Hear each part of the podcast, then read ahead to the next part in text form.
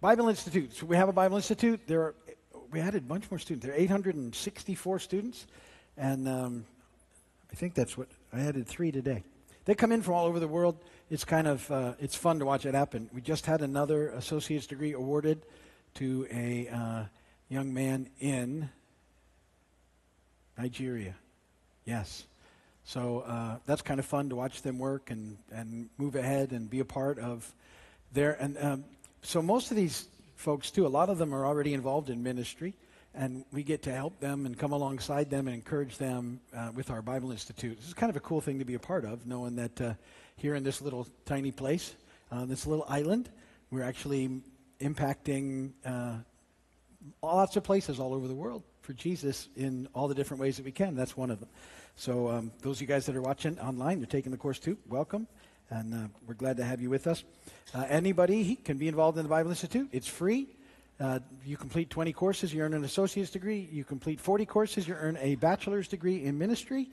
And um, that uh, continues to happen. There's 117 or 18 courses right now. And um, those of you guys that are here, uh, you know, you actually, if you're coming anyway, if you want to go ahead and register for the Bible Institute, these all count towards completing a course. There's a little extra work to get the course credit for it, but not much. You got to write a paper and answer some questions, but not overly difficult. Do a little reading, but um, you can be finishing courses this way. And our weekend services too. Those those series are being wrapped into courses as well. So uh, same deal goes. If you're listening to them anyway, you would like to start working towards a degree, you can, and it's no charge. Just take some time and effort, but uh, or you can just come and hang out, which is cool too. So. We're glad that you're here. So we're working through 1 Samuel right now. We're actually doing an Old Testament survey. Uh, in this, uh, we've gone from Genesis through 1 Samuel. Um, we're spending a little extra time in 1 Samuel because it's kind of an introduction to some pretty important people, um, that being King Saul and King David, and Samuel, of course, was no slouch. Uh, and so we need to spend some time on the things that are happening in the kingdom and in the monarchy. And remember, we, we've already seen how Israel demanded uh, a king, even though they, God was their king. Uh, they had the best king that there could ever be, but they wanted to be like everybody else. And even though that they were told, if you get a king, he's going to tax you and he's going to take your stuff and he's going to put you in servitude, and, and uh, they said that's what we want. And so God lets them have their way. Uh, he knew it was coming. We looked at that back in Deuteronomy. And um, remember, the, the kings were told Okay, fine, but the three things you can't multiply yourself, which is uh, horses and wives and gold. Those three things don't do if you're a king, and every king did except for Jesus, the one true king. But every single one of them does exactly what they're not supposed to do, and that's why they're issues. So now we're um, looking at Saul's been made king, but Saul has already gone way off the rails. He, he went really quickly uh, and did things that he wasn't supposed to do. It went right to his head being king. Um, and, and God has already said, I'm done with you as king. Um, David has been anointed to be king, and yet from the time that he's anointed till the time he be actually becomes king, there's about 15 years at least that transpire. And uh, lots of different things take place in that process. Um, but, but he's been anointed king. So we're picking up the action in 1 Samuel 18. And uh, David. Uh, Jonathan and David become friends. So, so Jonathan is Saul's son, and, and they have a very tight bond. Uh, and um, it says in, in 1 Samuel 18, uh, beginning in 1, after David had finished talking to Saul, Jonathan became one in spirit with David, and he loved him as himself. And so initially, um, we'll keep reading. From that day, Saul kept David with him and did not let him return to his father's house. So David has been brought now into Saul's household. Um, Jonathan makes a covenant with him, it says in verse 3, um, uh, with David because he loved him as himself. Jonathan took off the robe he was wearing, and gave it to David, along with his tunic, even his sword, his bow, and his belt. And whatever Saul sent him to do, David did it so successfully that Saul gave him a high rank in the army. This pleased all the people and Saul's officers as well. And when the men were returning home after David had killed the Philistine, the women came out from all the towns of Israel to meet King Saul with singing and dancing, with joyful songs, and with tambourines and lutes. And as they danced, they sang, Saul has slain his thousands, and David his tens of thousands. And Saul was very angry. This refrain galled him. I love the scripture. They have credited David with tens of thousands, he thought, but me with only thousands. What more can he get but the kingdom? And from that time on, Saul kept a jealous eye on David. So I think he already had one on David, but from that time on, particularly, um, he, uh, he understands somehow, you know, David is a threat.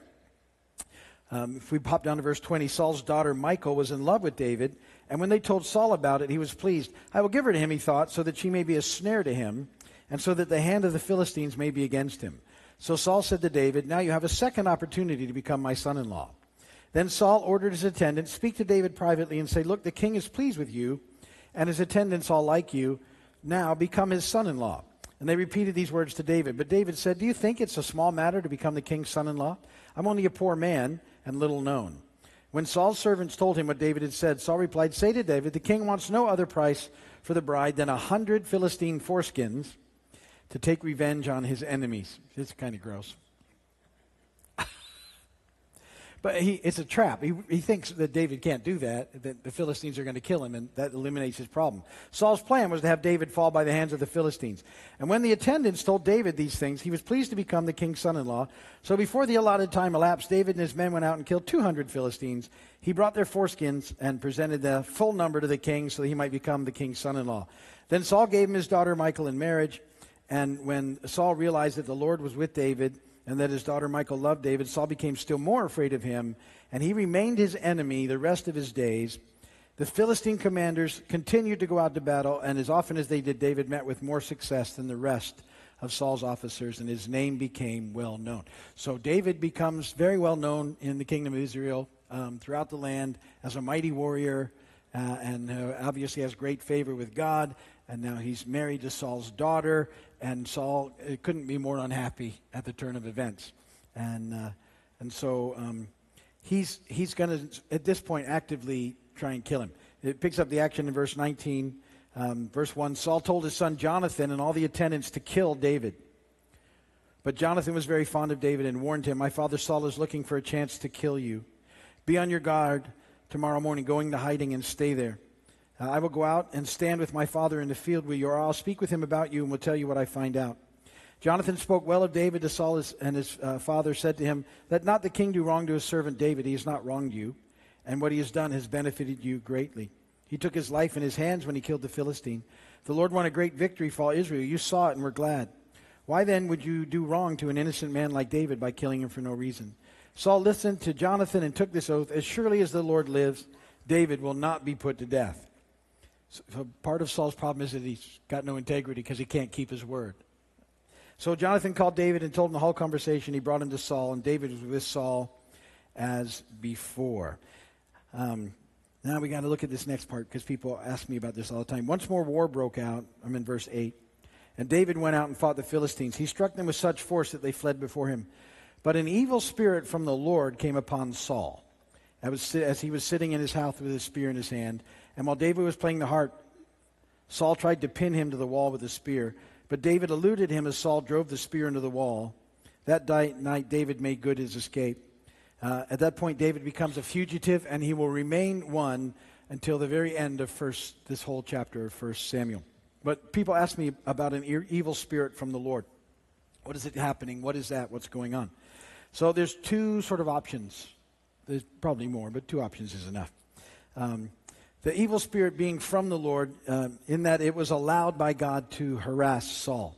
So, in effect, um, when God takes his hand off of Saul, um, he's in essence giving the evil one and his demons permission to do what they wanted to do with Saul. That's option one. That's what's going on.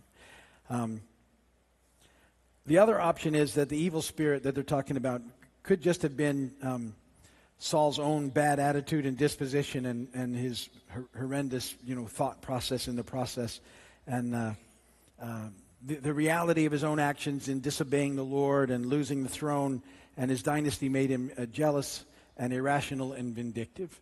So it, it, could just be that, that this was just his action as being so separated from the Lord that uh, he was totally operating in the flesh uh, and, and in, in the, you know, the sinful nature of that we all have um, to an extreme.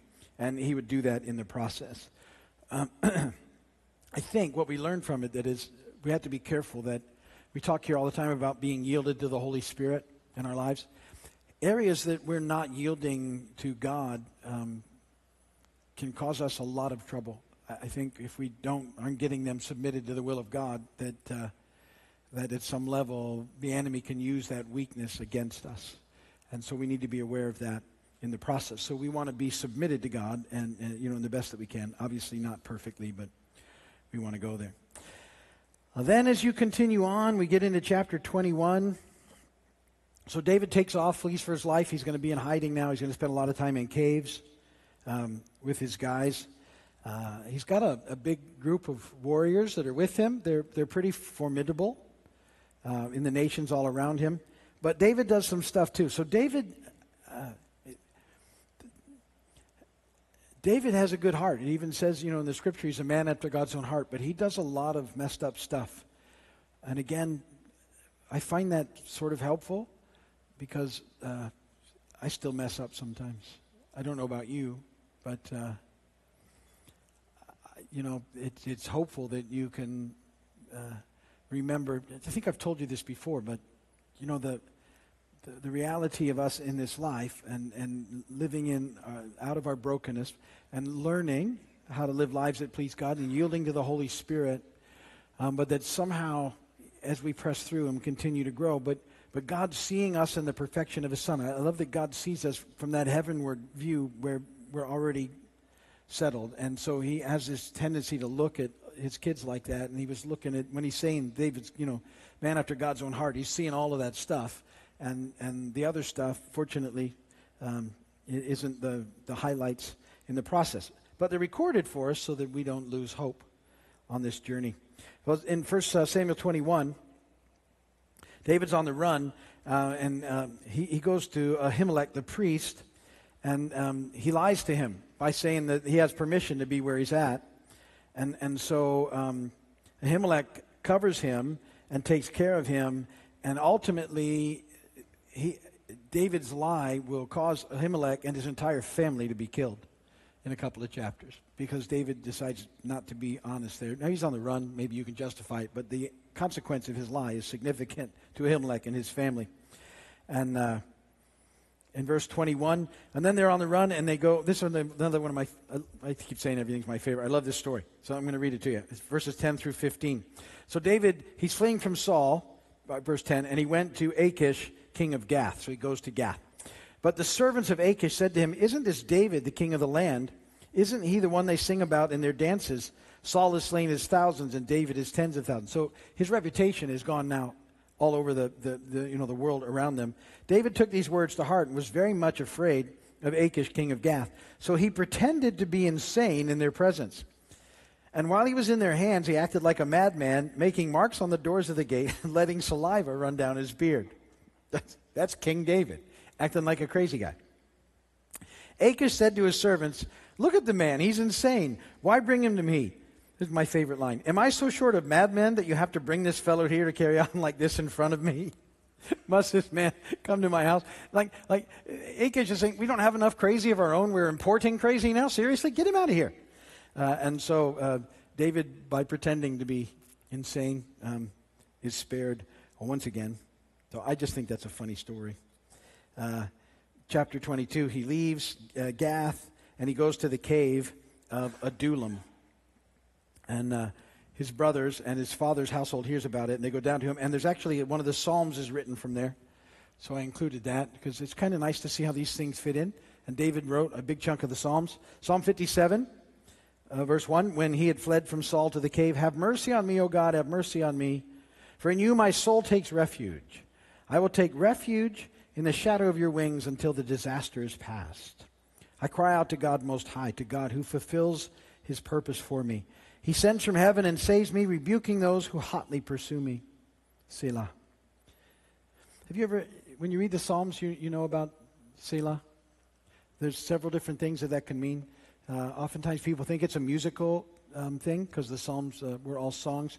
Uh, but I, I, actually believe that when you see a Selah like that, um, it means that you're supposed to stop there and re- relax for a moment and go read that part all over again that you just read and take it back in again. That it's, a, it's an encouragement to stop and pause and kind of rethink it through. So when you're reading the psalm and you see that, just so you know, why is that there? It's there in some psalms. It's a, I believe it's a, what I just described to you. Although it could just be a musical thing, but uh, actually, I think it's a, it's, it, was, it was a pause and a reflection that happens there. God sends His love and His faithfulness.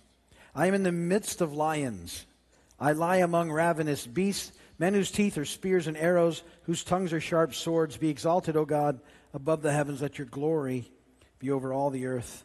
They spread a net for my feet. I was bowed down in distress. They dug a pit in my path, but they have fallen into it themselves.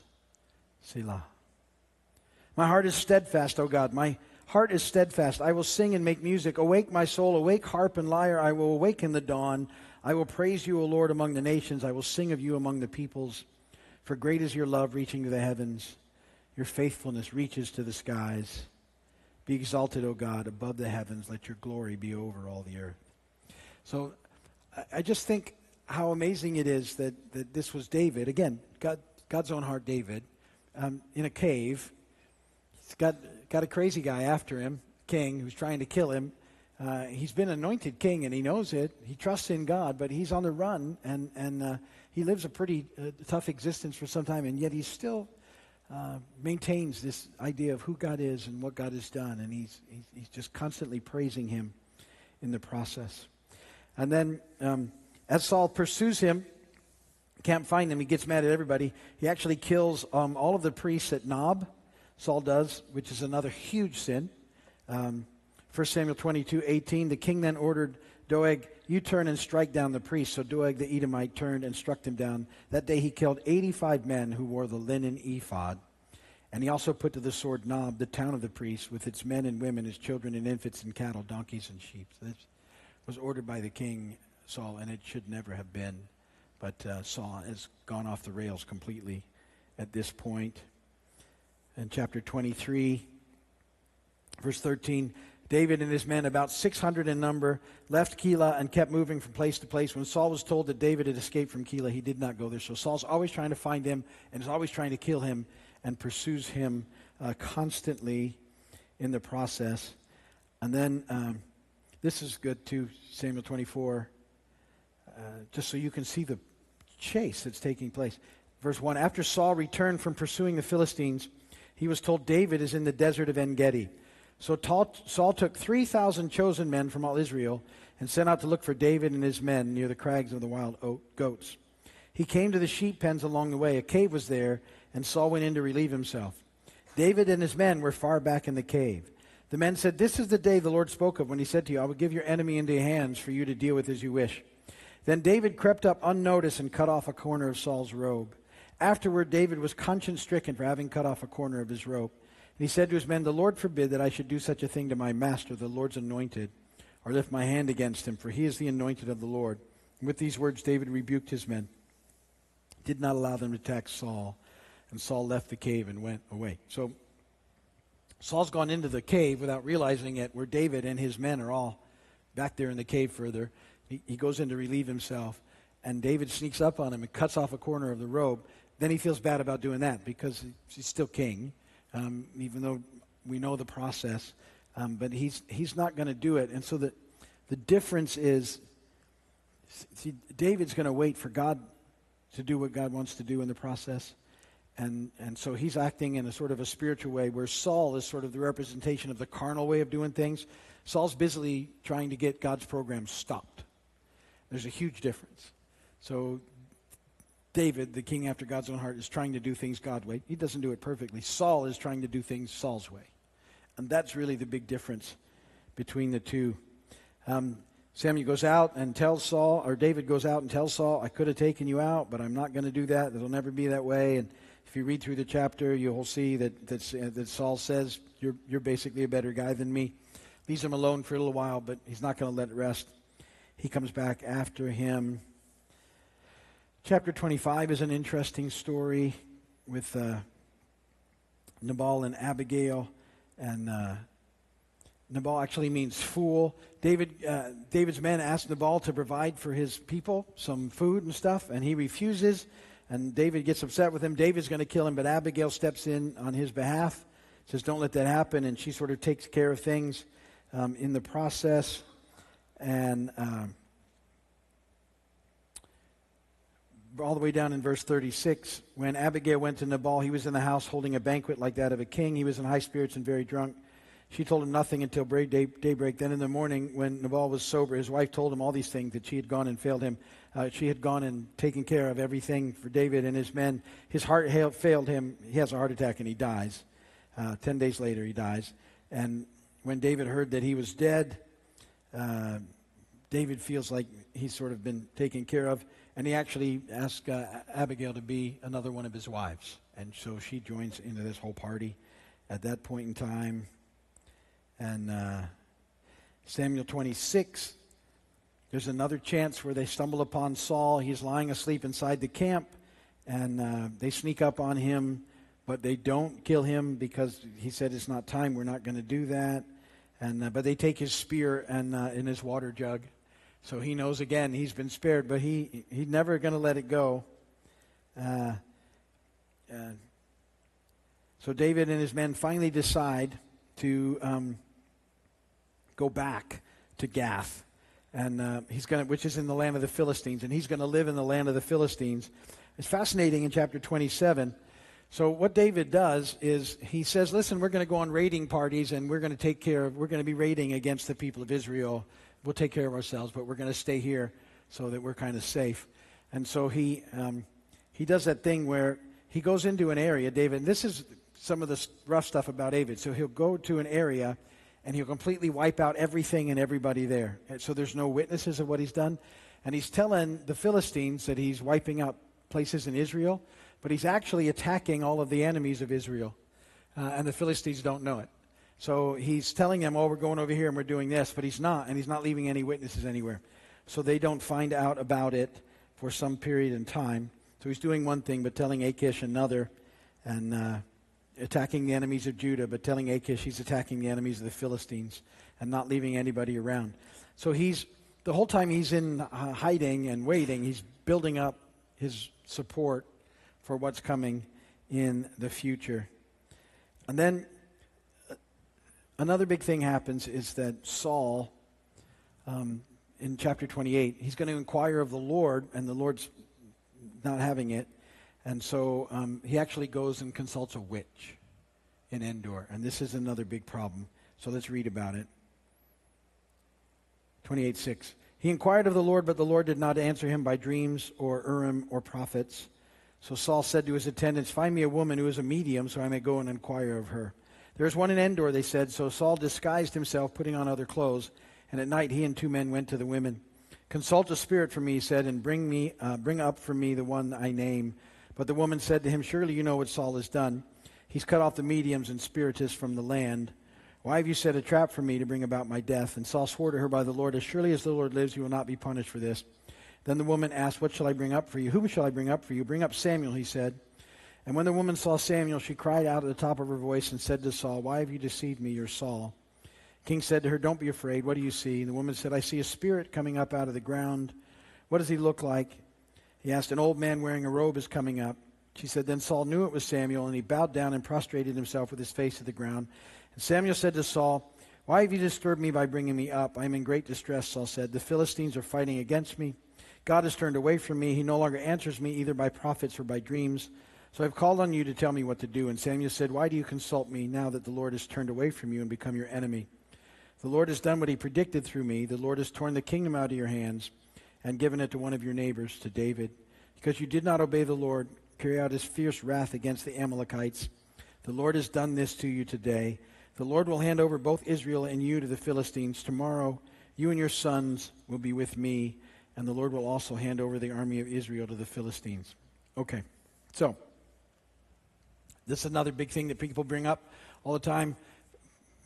We're absolutely forbidden biblically to consult mediums or spiritists or anything that's all dark side stuff. And so we're told not to, particularly the king. Um, weren't supposed to do it. Uh, and so the actual scripture in Leviticus 19 is do not go for advice to people who to consult the spirit, uh, spirits of the dead. So, what are the different things? What actually happens? First option um, the, the vision that appeared to Saul through the witch wasn't really Samuel. Um, and it means uh, the actual word for spiritist uh, is, is a, a, word in Hebrew that means possessing a familiar spirit. And, and so um, it, it, was a trick of the enemy in the process because the Bible tells us that um, we're, it's appointed for us once to die and then the judgment. And um, we don't have access uh, to the dead like that in, the process. And so the enemy uses that stuff to do all sorts of things that we're not supposed to do. Uh, and um, uh,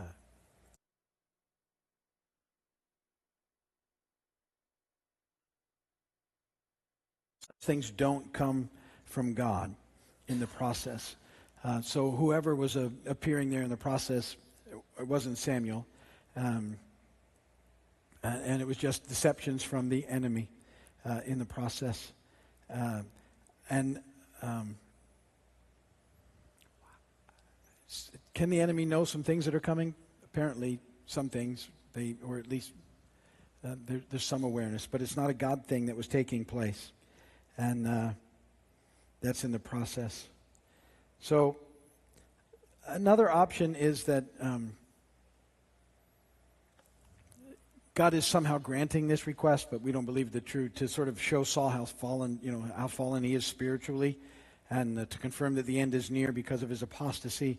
But um, the reality is uh, that that whole area is deceptive and needs to be stayed away from, from us biblically. So we, we don't go after that kind of stuff. We um, uh, th- that's a that's a finish that we get to, you know, we get to be with people again but, but until we are gone, we don't get to be with them in that way. So um, that's kind of what's happening there. But it does confuse people as to what was going on and what was happening. And people try and use that to demonstrate, oh, no, these things work. But um, there's, it's deceptive, it's familiar spirits, and uh, we're, we're to stay away from it. And then uh, we get to chapter 30. David's out on a mission. His family gets captured, but he goes and gets them all back. Um, God helps them to restore everybody and brings them back all safely. And then, then chapter 20 or uh, 31, um,